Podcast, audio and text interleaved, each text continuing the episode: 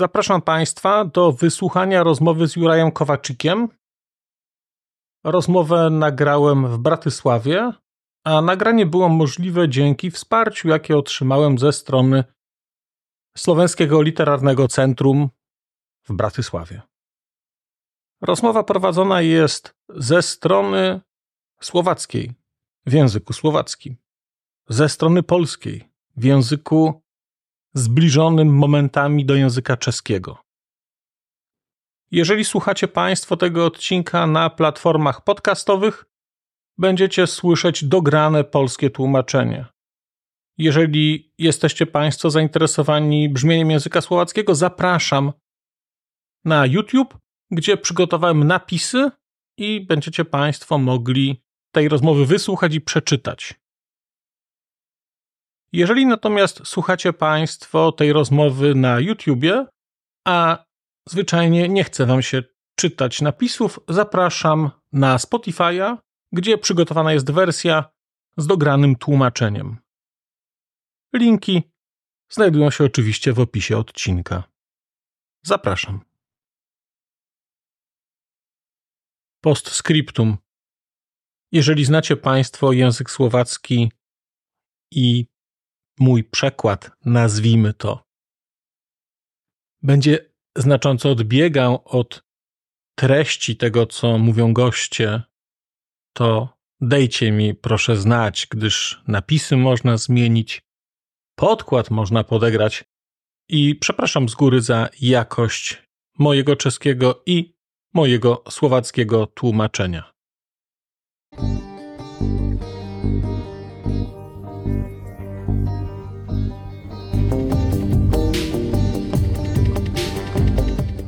Literatura ze środka Europy.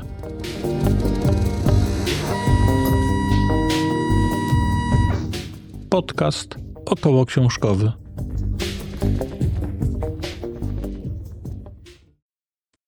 Dobry dzień, mili posłuchacie. Dzień dobry, kłaniamy się z Bratysławy, mówię my, bo jesteśmy we dwójkę, a moim gościem w dzisiejszym odcinku podcastu Literatura ze Środka Europy jest pan Juraj Kowaczyk. Dobry dzień, Juraju. Dobry dzień. Dzień dobry, pozdrawiam słuchaczy i dziękuję za zaproszenie. A ja dziękuję moc rad, żeśmy się mogli spotkać. Jesteśmy w księgarni Artforum, która z tego co wiem jest bratysławskim czytelnikom dobrze znana. Czy dla odwiedzających w Bratysławę w przyszłości mógłby Pan w kilku słowach powiedzieć, dlaczego to miejsce jest znane i dlaczego warto tutaj zajrzeć? Księgarnia Artforum to swego rodzaju instytucja, znana nie tylko dzięki wyjątkowemu wyborowi oferowanych książek, bo zależy im, żeby dostarczać naprawdę dobre i jakościowe tytuły, ale jest to też miejsce, gdzie odbywa się wiele różnych akcji kulturalnych, chociażby premiery książkowe. Jest to więc takie swego rodzaju centrum kulturalne. Zitra na przykład budú to Urikową. Na przykład jutro odbędzie się tutaj spotkanie z Sonią Urikową, laureatką tegorocznej Anasoft Litery. Muszę też powiedzieć, że jest to miejsce naprawdę lubiane, bo wczoraj chciałem wypić tu kawę i było to niemożliwe, bo wszystkie stoliki były zajęte. A że byłem umówiony i że usiąść się nie dało, to musieliśmy wybyć gdzie indziej przeszliśmy się do, do tego instytutu. No, no. no tak, trzeba powiedzieć, że poza tym, że są tutaj dobre książki, jest tu też dobra kawa. Najlepsze zestawienie jest to dobre knihy, a dobra kawa. Tak. No zákusky, ale ty ja nie. O zakuskach nic nie wiem. No. Dobrze, Jurejo, chciałbym sobie na początku zapytać... Na samym początku chciałem zapytać, ile z autora jest w pana narratorze? Bo kiedy czytałem opowiadania, to jest tam i bieganie, i fotografia, a w jednym opowiadaniu wprost padają zwroty typu Juraju, co myślisz? Ile w tych opowiadaniach jest pana? Kolik je tam, kolik je tam w tych powitkach was? Jest tam też na przykład znajomy zabójca, jest też poszukiwacz złota, jest tam też pokarzysta. No tak, myślę, że w każdej postaci jest jakiś kawałek mnie. W niektórych mniej, w niektórych więcej, a w niektórych widać to wprost, a w niektórych jest to ukryte, ale chyba każdy autor to na chwilę musi stać się tą swoją postacią. A opowiadania? Bardzo lubię opowiadania, ale dla mnie niefajne jest w nich to, że kiedy człowiek już stanie się tym bohaterem, to opowiadanie się kończy i trzeba go zostawić. I w tym przewagę mają powieści. A do jakiej miry te, poużywacie w tym... Do jakiego stopnia, bo używa pan w bodzie zlomu takiej metafory rozbitego talerza, który jeśli się go poskłada, to jeśli się to zrobi tak, jak robi się to w Europie, to będzie to po prostu zrobione, ale w Japonii wygląda to zupełnie inaczej. Mógłby pan opowiedzieć, jak to się robi w Japonii? Bo ta metafora jest bardzo interesująca. Ta metafora jest veľmi známa a myslím, że... To teraz będzie trochę wstyd, bo nie mogę sobie przypomnieć tego oryginalnego japońskiego określenia. Chodzi o to, że jeżeli jest jakieś pęknięcie w ceramice, to wtedy to pęknięcie nie tylko się zapełnia, ale dodatkowo ozdabia się je złotem, właśnie żeby było wyraźniejsze, żeby ta spoina stała się naprawdę istotnym elementem tego przedmiotu. No więc tak przeszłość łączy się z teraźniejszością, to co było łączy się z tym, co jest. No i może to zadziałać także dla nas, że wszyscy mamy swoje blizny i rany na duszy i być może to właśnie one są tym, co nas najbardziej określa. Myślę, że sporo mówią o naszej kulturze, w której żyjemy, bo przecież dzisiaj ludziom żadne blizny się nie podobają i za wszelką cenę chcą je ukrywać, nie mówić o nich. A chyba powinniśmy o nich głośno mówić, bo przecież te blizny to my. one są, one są jako my. No właśnie, żyjemy w kulturze, w której ludzie lubią się pokazywać na fotkach jedynie uśmiechnięci szczęśliwi, ale wszyscy doskonale wiemy, że pod każdym takim zewnętrznym szczęściem jest jednak znacznie więcej czegoś innego. Może nie od razu smutniejszego, ale z pewnością bogatszego i bardziej złożonego. Pytałem o ten, chromaty. Pytałem o ten poskładany talerz, bo kiedy czytałem Bod zlomu, to miałem takie wrażenie, że na początku mówi pan, że to jest ten talerz, ale myślę sobie, że gdy czytelnicy czytają te opowiadania, to w głowie te opowiadania jakoś ze sobą łączą. Niejak tak spojują. No jeśli tak jest, to bardzo mnie to cieszy. No tak, ale w jednym z rozdziałów kończących książkę, to jest ten jeden z rozdziałów wydrukowanych kursywą, pisze pan, że jeżeli się te rzeczy łączy, to może z tego wynikać coś głupiego, także coś w rodzaju chaosu. Więc jak to z tym naprawdę jest? No, jest tam taki problem, o ile te rzeczy łączy się ze sobą na siłę. To właśnie robiłem, kiedy pisałem swój pierwszy zbiór opowiadań, kinie panoramicznym. Jest tam kilka głównych postaci, które stają się postaciami wiodącymi w innych opowiadaniach. Istnieje tam po prostu rodzaj połączeń czasoprzestrzennych. Ale w zbiorze Bodzlomu chciałem, żeby była to kompletna i całościowa książka i programowo unikałem tego, żeby dawać tutaj jakieś hinty czy podpowiedzi. Dawał nejaké podobné hinty albo, albo teda nápovedy. A w ogóle jak chcę... A czy przy pisaniu pomaga panu to, że jest pan też fotografem? Bo przecież jest pan fotografem, a czytając miałem wrażenie, chociaż sam nie fotografuję i nie robię filmów, bo po prostu wiem, że nie mam tego rodzaju kreatywności związanej z przestrzenią, że z tym, co można zobaczyć, mam jakieś poczucie, że opisywane przez pana historie mają specyficzną dynamikę. Na przykład wyborem tematu i sposobem budowy narracji jest opowiadanie o Franku, który ustawia aparat na wybrzeżu Franku, który nawstawuje tu kameru na pobrzeżu, a jak on tam... Jak To pomerne To było całkowicie realistyczne, ta część. A, czy robienie zdjęć jakoś przypomina pisanie? Czy pisanie przypomina komponowanie fotografii? Wydaje mi się, że są to jednak dość odrębne dyscypliny i że chyba dla każdego wygląda to nieco inaczej. Fotografii poświęciłem w życiu więcej czasu niż pisaniu i muszę powiedzieć, że nadal poświęcam. I chyba stąd moje wrażenie, że fotografia mnie nauczyła rozglądać się wokół, a pisanie nauczyło mnie dostrzegać ludzi wokół mnie. Nie jestem jakimś wielkim miłośnikiem ludzi, ale pisanie mnie tutaj jakoś zmieniło. Písanie kníh ma nejako zmenilo v tomto. Jako wy, to, A czy Frank jest trochę jak pan? Fotografowanie tak właśnie wygląda? Tak się pan przygotowuje? Tak szuka tematu? Wydaje mi się, że to było w oparciu o moje własne doświadczenia. Też byłem na wybrzeżu i też robiłem zdjęcia morza, chociaż nie myślałem wtedy, że kiedyś napiszę o tym w książce. Nie miałem też z tego jakichś innych doświadczeń, ale cała strona techniczna robienia zdjęć jest realistyczna. Podobnie też biegam. A ponieważ w życiu robiłem różne rzeczy, to oczywiście to, że można takie szczególiki związane z praktykowaniem różnych aktywności włączyć do tekstu, jest wielkim ułatwieniem i pomocą. Też kiedyś biegałem, więc kiedy czytałem, to widziałem tam rzeczy, o których wiedzą tylko te osoby, które biegały. Niestety, do tej pory czytałem tylko pana opowiadania. Napisał pan też jednak powieści. Czy można powiedzieć, że opowiadania są fotografiami, a powieść to jest film? Uh, je to možné. Je to W sumie można, tak- ale nigdy nie myślałem o tym w ten sposób. Moja redaktorka mówi, że lepiej wychodzą mi opowiadania, a redaktor jest dla autora bardzo ważnym człowiekiem. Ale ja mám rád aj tie romány, lebo tam to je presne ako... Ja som si to teraz uvedomil, že nie poviedky. Ale lubię też powieści, bo jest tam właśnie tak, teraz uświadomiłem sobie, że to nie jest tak, że są tylko opowiadania i filmy, ale są też i seriale. To jest kolejny, nowy stopień, kiedy pojawia się dla autorów wielka przestrzeń, gdzie mogą prowadzić swoich bohaterów sposobem, który w filmie był niemożliwy. Wszystko więc gdzieś przesuwa się, ale jednak powieść to jest coś innego niż opowiadanie. Ale czy tak samo jest ze zdjęciem i filmem? Wydaje mi się, że to są jednak zupełnie inne rzeczy, że mało jest elementów wspólnych pomiędzy fotografią a filmem. Są to oczywiście sztuki wizualne, ale film jest nie tylko wizualny, bo jest tam też ta wizualna. No tak, fotografie są statyczne, a film nie. Kiedy czytałem Bodzlomu, ale także kiedy czytałem kinie panoramicznym, tak to brzmi. Panoma, w kinie. Jo. Je to. A, e, tak miałem taki pocit, że w tych powidkach się nieco to miałem takie wrażenie, że w tych opowiadaniach się oczywiście ileś rzeczy wydarza, ale jest tam też taki kontekst, który jest trochę nadprzyrodzony. Ta nadprzyrodzoność, którą pan pokazuje, nie jest jednak magiczna, ale systemowa, matematyczna, naukowa. Jakby nazwał pan gatunek, który uprawia? Co to jest? Sci-fi?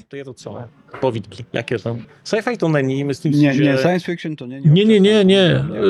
Y, Science fiction to nie jest. Chociaż czasami trochę science fiction wykorzystuje, ale są to tylko raczej narzędzia czy techniki. Ma to być po prostu literatura, czyli poszukiwanie tego, co znaczy być człowiekiem. Właściwie dlatego piszemy i czytamy książki, aby w jakiś sposób rozwinąć i poszerzyć naszą osobowość. To jest głównym celem i właśnie o to tam chodzi. Z tego co wiem, Z tego co wiem, a wspominali mi o tym ludzie z wydawnictwa Slowart, pana syn jest znanym na Słowacji popularyzatorem nauki. Czy to jakoś wpływa na pana twórczość? A to nie jak to owliwniuje waszą tworbu? Nie, nie, nie. Nie, zupełnie nie. Wydaje mi się, że mamy, jako ojciec i syn, bardzo dobre relacje, ale w tym, co dotyczy pisania, to zupełnie nie mamy punktów wspólnych. Nie, nie sú nejaké styčné body. Drogi. Miałem jeszcze drugą część tego pytania. A może to jest tak, że pana rozumienie świata trochę go formowało i ta wrażliwość To takie macie taki, taki skuśność. Nie, veda- Nauka jest mi bardzo bliska. Swego czasu studiowałem na Wydziale Matematyczno-Fizycznym, ale po drugim roku zrezygnowałem. Uświadomiłem sobie, że nie jestem naukowcem i że chcę być kimś innym. Później zacząłem fotografować, a jeszcze później pojawiło się mnóstwo innych rzeczy. Mam więc takie naprawdę barwne CV, ale ten stosunek do nauk przyrodniczych nadal mam pozytywny i również ten sposób patrzenia na świat opiera się o poszukiwanie jakiejś racjonalności, znaczenia i zmysłów.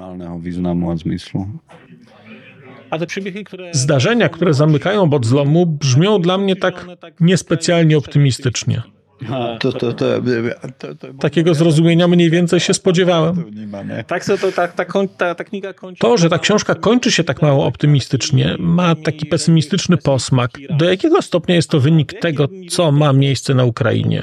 Co se stalo na Ukrainie. Ta Tam to končí. tam to, to de- determinovalo všetko. To, co się tam stało, zdeterminowało wszystko. Oczywiście także nastrój. Ukraina zmieniła nasz świat znacznie, bo nie wierzyliśmy, że coś takiego może mieć miejsce we współczesnej Europie. A jednak ma. Co więcej, od tego czasu pojawiają się coraz to nowe rzeczy, w które też byśmy wcześniej nigdy nie uwierzyli. A jednak nadeszły. Dotyczy to zarówno ogólnej sytuacji na świecie, ale także tej lokalnej, krajowej. Tego, że jako kraj drepczemy w miejscu. Co sobie uświadomiłem, że rok 1989 to było 30, 34 lata temu. Nie potrafię policzyć ile to już lat, ale jest to naprawdę długo. Gdzie przenieśliśmy się, co ze sobą przynosimy, o co się staramy i kim chcielibyśmy się stać. Myślę, że gdzieś tam utknęliśmy. O čo sa snažíme a sa chceme stať, tam si myslím veľmi tápame stále. A czy sytuacja na Ukrainie wpływa jakoś na to, co ma miejsce na Słowacji? O czym rozmawiają ludzie? Myslím, že pôsobí ako... Wpływa tak, że działa jako katalizator, że wszystkie kryzysy działają właśnie jak katalizatory i w jakiś sposób znacznie przyspieszają rzeczy, które normalnie trwałyby po prostu dłużej. Już w powieści Trzy Tornada pisze o tym, że do władzy dochodzą quasi-socjaliści z prawdziwymi faszystami i że zaczynają promować kulturę, która będzie musiała być słowacka. To znaczy, że jeśli człowiek będzie chciał dostać jakiś grant na książkę, to tam będzie musiał być jakiś słowacki element, czy taki czy inny wątek słowacki. Wtedy uznałem to za przesadę i hiperbolę. I nagle rozglądam się wokół i widzę, że ten czas właśnie już tu jest. A teda ja som to bral ako takú premrštenú hyperbolu trochu a zrazu sa pozriem okolo seba a tá doba je tu. Myślę, że bardzo podobna sytuacja była w Polsce. No, w Polsce też swojego doświadczyliście, przyznaję. Nie wiem, jak będzie teraz, ale naprawdę mieliście interesujące czasy. Myślę, że będzie lepiej, bo żeby było gorzej, to nie bardzo umiem to sobie wyobrazić. Ale bardzo podobne historie opisał Michał Chworecki w Tahiti, gdy pisał o Węgrzech, Austro-Węgrzech, ale też o Słowacji, gdzie trzeba takie pisać rzeczy, które... Które. Ten nasz region jest jakiś przeklęty. Człowiek sobie przypomina, jak w tych latach 90. była taka nadzieja, że co ta Europa Zachodnia przyniesie do europejskiego społeczeństwa. Nagle przecież ktoś zdjął z nas urok, w którym żyliśmy dziesiątki lat. Teraz pojawia się pytanie, czy przynosimy? No przynosimy, bo są tutaj bardzo zdolni ludzie i bardzo dobre rzeczy się tutaj dzieją. Spójrzmy chociażby dookoła na Artforum, ale to wszystko to są jakieś wyspy. I jednym problemem jest to, że są to właśnie wyspy, a drugim problemem jest to, że zupełnie nie staramy się o globalne, całościowe spojrzenie, przynajmniej w Europie. I jesteśmy całkowicie zadowoleni z tej swojej piaskownicy. I dotyczy to także literatury, gdzie gramy w te swoje gry. Tutaj mamy swoje relacje, mamy swoje konkursy, ale niezależnie od tego, czy jest jakiś wysiłek, czy nie, trochę nam to nie wychodzi. Gdzieś tam mam zdanie, że po słowacku nie wypada rozmawiać o rzeczach innych niż słowackie. v Slovenčine sa nepatrí hovoriť o iných veciach ako je slovenských. Ja, ja, no, tak, widać to w Bodzie Zlomu, gdzie pan o tym pisze, w jednym z opowiadań kończących zbiór. To jedna z tych, z tych powidek, która kończy to, to zbirku. A chciałbym się was zapytać, jak się dziwacie na to Chciałem teraz zapytać, jak zapatruje się pan na to, jak wygląda słowacka kultura? Macie obok siebie bardzo silnego kulturowo sąsiada, mówię o Republice Czeskiej. Czeska literatura, czeska kultura jest szeroko znana i bardzo ekspansywna. Ja też przecież mówię po czesku, a i słowacka kultura trafiła do mnie właśnie przez to, że uczę się czeskiego. I w końcu jakoś dotarło do mnie, że istnieje coś takiego jak słowacka literatura, a ja nic o niej nie wiem. I że Słowacja też ma swoją literaturę i że to nie są Czechy. Jak według pana wygląda dzisiaj stan słowackiej kultury w regionie? Jest silna? Bo przecież są tutaj bardzo ekspansywne kultury. Czeska, polska. Nie wiem, jak wygląda tu na Słowacji kultura węgierska. Ekspansywna jako ta czeska, jako, nie wiem, jeśli polska jest tu ekspansywna na Slovensku, je- nie wiem, jak jest maďarská. Mal som priateľa, Juraj Kušnierik sa volal a teda on žiaľ Bohu zomrel, ale teda... Miałem przyjaciela. Nazywał się Juraj Kuśniernik. Niestety już nie żyje. Jako dziennikarz muzyczny pisywał do gazet i tygodników i był bardzo oddany muzyce islandzkiej. Pojechaliśmy kiedyś razem na Islandię, na wyspę, gdzie poza owcami, zimą i wulkanami to naprawdę nie ma niczego. No ale poza tym są ludzie, którzy tworzą muzykę i jakoś udaje im się to robić tak, że odnoszą sukcesy na świecie. Z tym, że tak naprawdę jest to efekt wysiłków całej tej społeczności. I tego właśnie nam brakuje. Mamy tu ludzi, którzy moim zdaniem są tak samo dobrymi muzykami jak Islandczycy, ale nie mamy takiego systemu, który pozwala wysyłać to jakoś na zewnątrz. Potrafimy funkcjonować na poziomie jednostek, nie wiemy jak funkcjonować na poziomie wspólnoty. Tego nam brakuje. Vieme fungovať na úrovni individuí, nevieme fungovať na úrovni spoločenstva. To nám chýba nejako. Myślę, że mamy ten sam problem w Polsce. Może to jest właśnie ta Europa Środkowa. Może, może, może to jest właśnie ten nasz przeklęty region. Nie potrafimy jakoś wydobywać tego, co jest w nas najlepsze. A czy według Pana Europa Środkowa jeszcze funkcjonuje? Jest to byt rzeczywisty? Dla mnie osobiście problemem jest to, że bardzo mało o sobie wiemy. Pomimo tego, że Polska i Słowacja to sąsiedzi, to te Tatry naprawdę dzielą nas jak jakaś żelazna ściana. W jakiś dziwny sposób nie przepływają tamtędy informacje i zupełnie nie wiem dlaczego. Wiem jednak, że wiemy o sobie bardzo mało i że to jest wielka szkoda dla nas, a może też trochę i dla was. je škoda, si myslím. Veľká. Pre nás určite a možno aj pre vás trochu. No, pro Poleky určite, určite. Pre nás, pre nás 100%, hej, hej, hej. Ale to platí rovnako, spoznávame iba Ukrajinu, ani sme nevedeli. No, dla nas to jest 100% szkoda. Zresztą tak samo jest przecież z Ukrainą. Wcześniej nawet nie wiedzieliśmy, że Ukraina istnieje, a teraz nagle okazuje się, że są tam autorzy, więc jest to po prostu długa droga. A czy ten region jest w jakiś sposób wyjątkowy, to trudno powiedzieć. Nie wiem, czy kraje Beneluxu tworzą jakąś odrębną całość, czy nie. Jako sąsiedzi powinniśmy się z pewnością lepiej znać, bo z pewnością bliżej nam do siebie niż chociażby do Holandii. Určite sme si v niečom bližší ako, ako povedzme s tým Nizozemskom. Super. Juraju, moc wam dziękuję za czas, za to, że jeste, że jeste przyszli, że jeste do... Bardzo dziękuję za czas poświęcony polskim słuchaczom. Bardzo chciałbym, żeby w Polsce ukazało się więcej Pana opowiadań, bo w kinie panoramicznym to świetny zbiór, a myślę, że Bot zlomu jest tak samo dobry. Na koniec mogę tylko powiedzieć, że lektura w kinie panoramicznym była bodem zlomu dla mnie, bo zdecydowałem, że jednak spróbuję czytać po słowacku. Kiedy zapytałem Pana tłumacza, czy będą wydane inne Pana książki, to powiedział, że nic o tym nie wie i że muszę nauczyć się czytać po słowacku. No i okazało się, że się da. V slovenštině a se okázalo, že se to dá, že se to dá, takže je to super. No, ďakujem za pekné slova. Bardzo dziękuję za miłe słowa i za rozmowę. Było to bardzo przyjemne. Super, díky moc a naslyšenou. No, no, pekný deň všetkým. Miłego dnia dla wszystkich.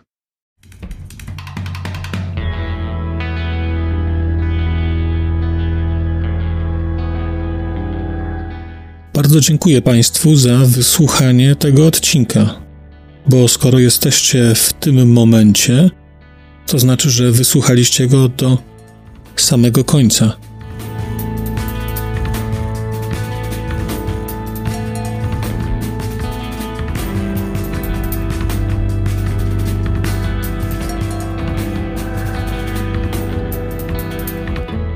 Słuchaczy platform podcastowych chciałem zaprosić na kanał na YouTubie, gdzie znajdziecie Państwo te same treści, ale dzięki modułowi komentarzy będziecie mogli wejść w interakcję z innymi słuchaczami tego podcastu i dzielić się swoimi spostrzeżeniami dotyczącymi książek, ale nie tylko.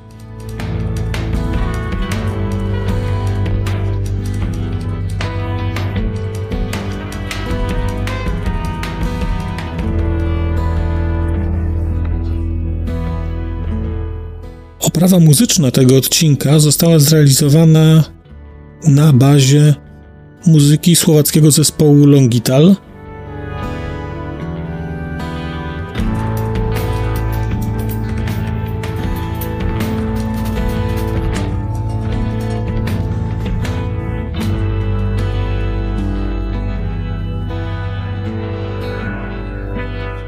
Longital to Wspaniała słowacka grupa, której muzyka jest dla mnie kwintesencją nowoczesnego brzmienia Europy Środkowej. Bardzo Państwa zachęcam do posłuchania tego zespołu i chciałem podziękować Shinie i Danielowi, że zgodzili się na wykorzystanie ich muzyki w moim podcaście.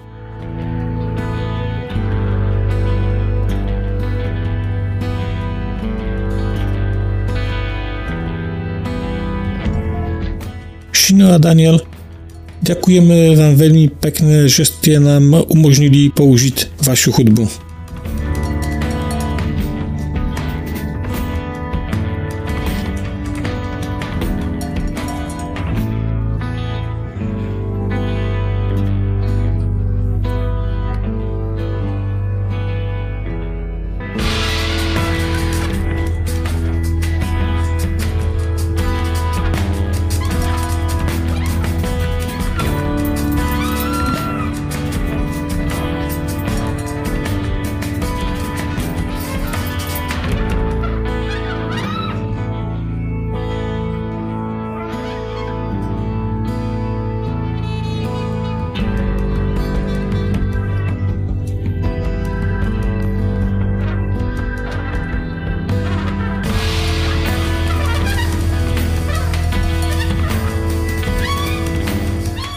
No i to jest naprawdę wszystko. Dziękuję i do usłyszenia.